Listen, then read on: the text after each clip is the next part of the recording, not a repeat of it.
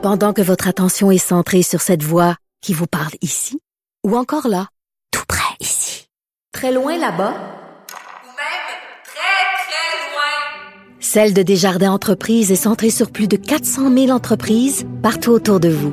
Depuis plus de 120 ans, nos équipes dédiées accompagnent les entrepreneurs d'ici à chaque étape pour qu'ils puissent rester centrés sur ce qui compte, la croissance de leur entreprise.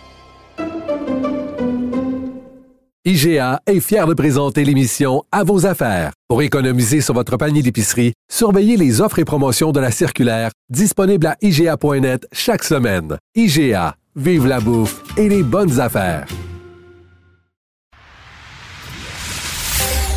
Guillaume Lavoie.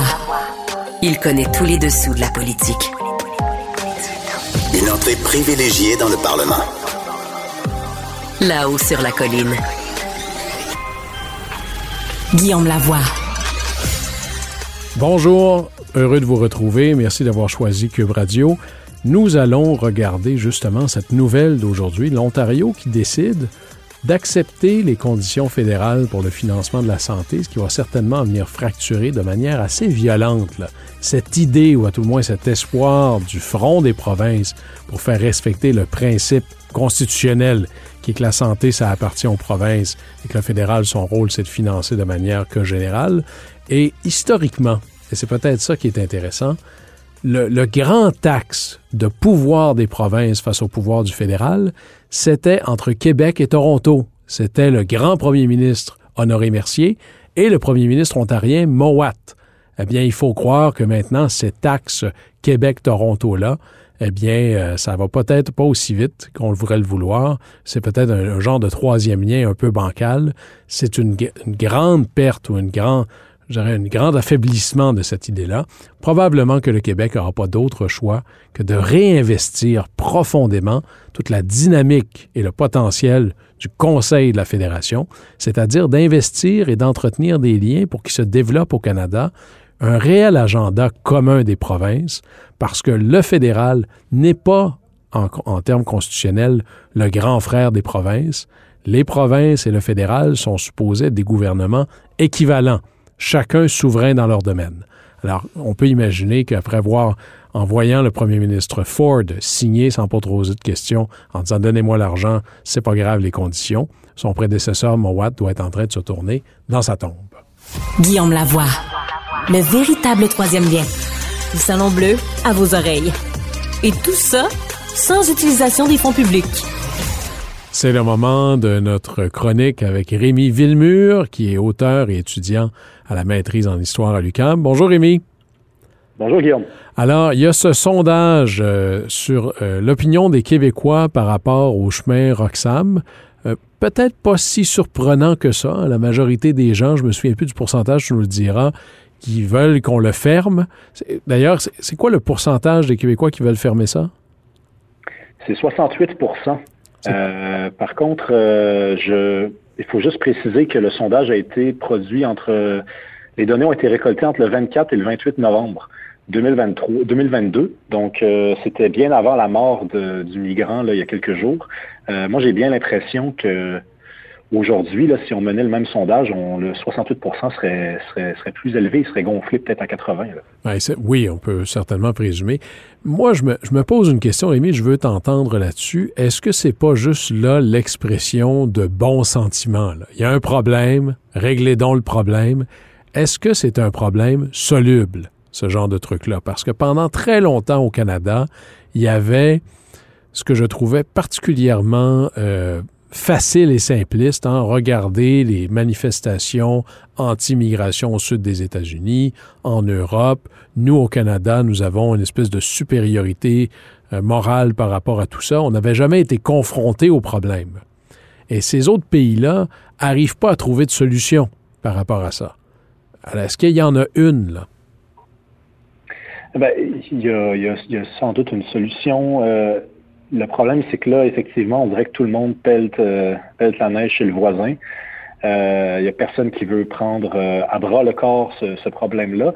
Mais c'est là qu'un État de droit, et le Canada en est un, euh, doit répondre avec force, avec conviction, euh, avec justesse aussi.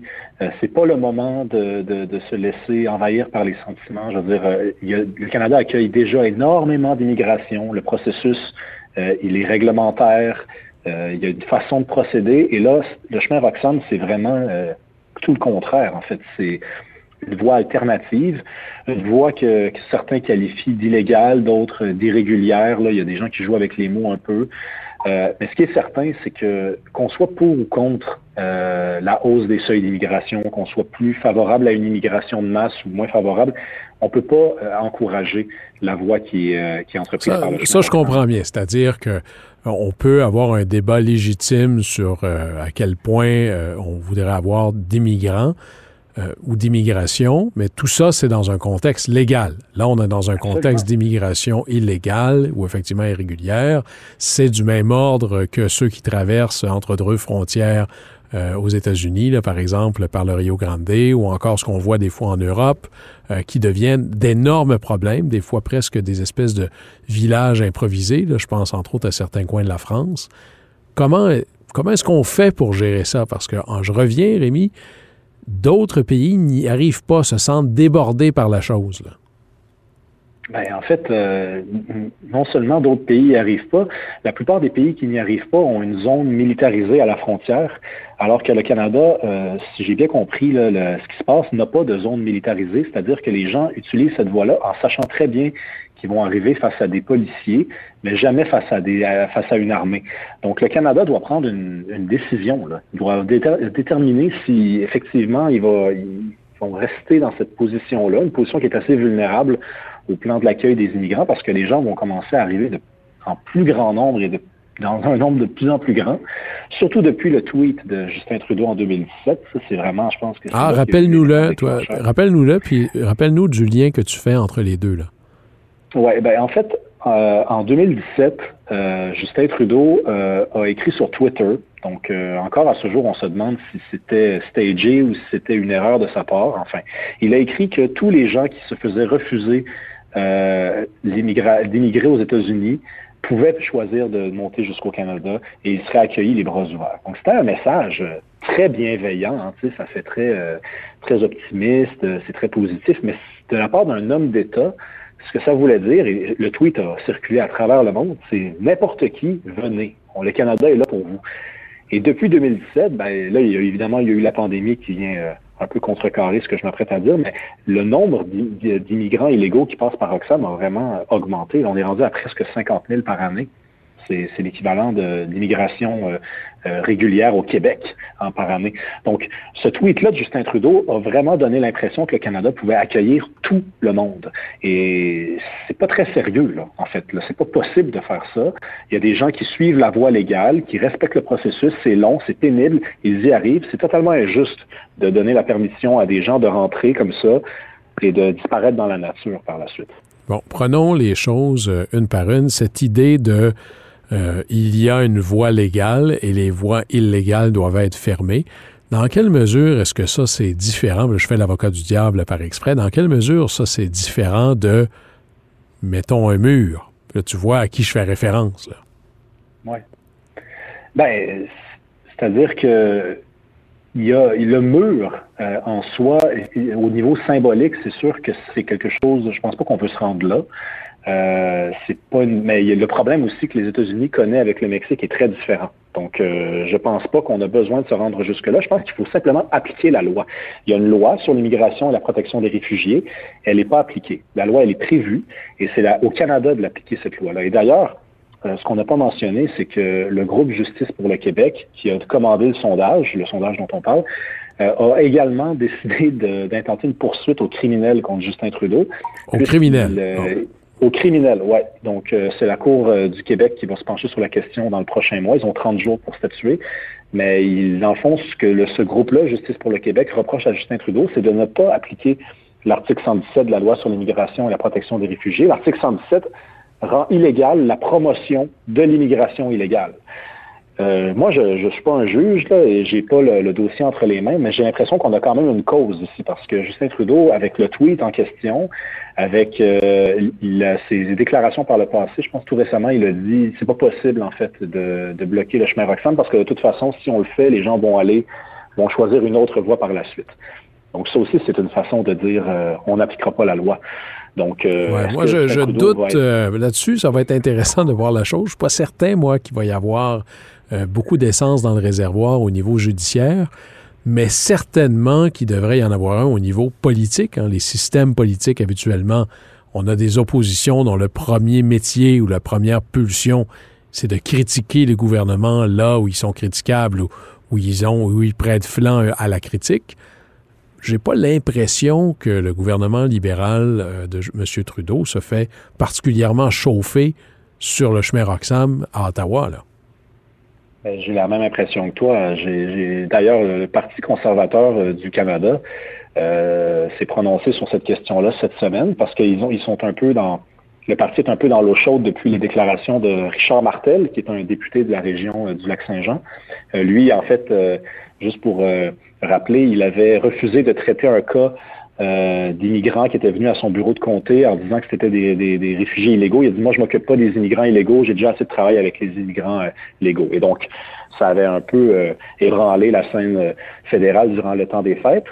Et, et là, Pierre Poilievre, lui, ne s'est pas prononcé sur les propos de son, de, son député au Québec. Je pense qu'il a besoin de garder ses bonnes relations au Québec. Mais sur la question du chemin Roxham, il a dit, écoutez, je suis vraiment, vraiment ébranlé par la situation de ces gens-là. Moi, je ne fermerai pas le chemin Roxham, mais par contre, je renforcerai le système d'immigration. Donc, on a un parti conservateur qui forme l'opposition officielle et qui est à peu près sur la même longueur d'onde que le Parti libéral sur les enjeux d'immigration. C'est assez inquiétant. On n'a pas une opposition forte à Ottawa. Mais ça, j'ai une explication sur ce, sur ce ah, point. je pense que Pierre Poilievre veut vraiment éviter d'être associé à Donald Trump.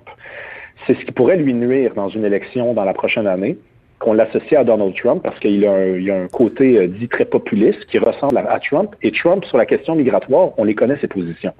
Donc, je pense que Poilier veut casser euh, symboliquement la comparaison. Et la meilleure manière de le faire, c'est de se, faire très Donc, une décision stratégique euh, d'être très profil bas sur l'enjeu le plus, avec le profil le plus haut.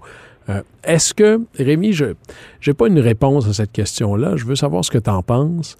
Est-ce que appelons ça l'approche euh, louvoyante face au chemin Roxane, ça fait aussi partie, ça, ça fait du sens dans l'équation parce qu'il faut ménager la relation avec les États-Unis. Euh, probablement probablement que ça fait partie euh, des négociations. C'est c'est pas juste un enjeu d'immigration, c'est un enjeu de relation avec les États-Unis, de qui on a besoin de beaucoup de concessions sur plein de choses. Alors, on, prend la balle là-dessus en échange de, de permettre à nos, nos fabricants de voitures d'avoir accès au Buy American Act. Et dans le fond, c'est une espèce de, de négociation générale sur un enjeu qui est beaucoup plus vaste que celui-là. Là. C'est une très bonne hypothèse. Euh, par contre, là, on serait obligé de reconnaître que depuis 2015, euh, le Canada est assez perdant dans ce, jeu-là. Euh, par exemple, en ce moment, on se demande si c'est pas le Canada qui va prendre la situation haïtienne entre les mains. Joe Biden a l'air de vouloir que ce soit Justin Trudeau qui s'occupe de ça. Là, Justin Trudeau accueille des immigrants illégaux qui passent par les États-Unis. ça commence à faire beaucoup, beaucoup, beaucoup de, tâches que Justin Trudeau absorbe, alors que du côté des États-Unis, ben, évidemment, c'est une plus grande puissance. Euh, on ne rend pas beaucoup de services au Canada, j'ai bien l'impression. Est-ce qu'il y aurait une éventuelle je pense que ça transformerait le débat ou ça le rendrait passablement plus national, des chemins Roxham, en fait, des endroits pour traverser la frontière. Euh, il en manque pas. Le Canada et les États-Unis ont la plus longue frontière terrestre non gardée au monde. ça pourrait être au Nouveau-Brunswick, ça pourrait être, par exemple, en Ontario ou au Manitoba. Est-ce qu'il y a d'autres endroits qui pourraient devenir pour faire une comparaison, d'autres chemins Roxham? Ah ben j'imagine. J'imagine euh, que sur tout le long de la frontière, euh, il pourrait y avoir effectivement des, endroits où il y aurait un lieu de passage entre les deux. Euh, je pense que le, fait que ce, lieu-là, le chemin Roxham, soit au Québec et que le Québec a une relation particulière avec l'immigration par rapport aux autres provinces, c'est peut-être pour ça que c'est Ça vient mélanger les enjeux où là, c'est plus juste un enjeu d'immigration illégale, légale. C'est peut-être que ça vient gommer le débat un peu. On va devoir en reparler. Rémi Villemur, je rappelle que tu es notre chroniqueur et auteur et étudiant à la maîtrise en histoire à l'UQAM. Merci beaucoup d'avoir été avec nous.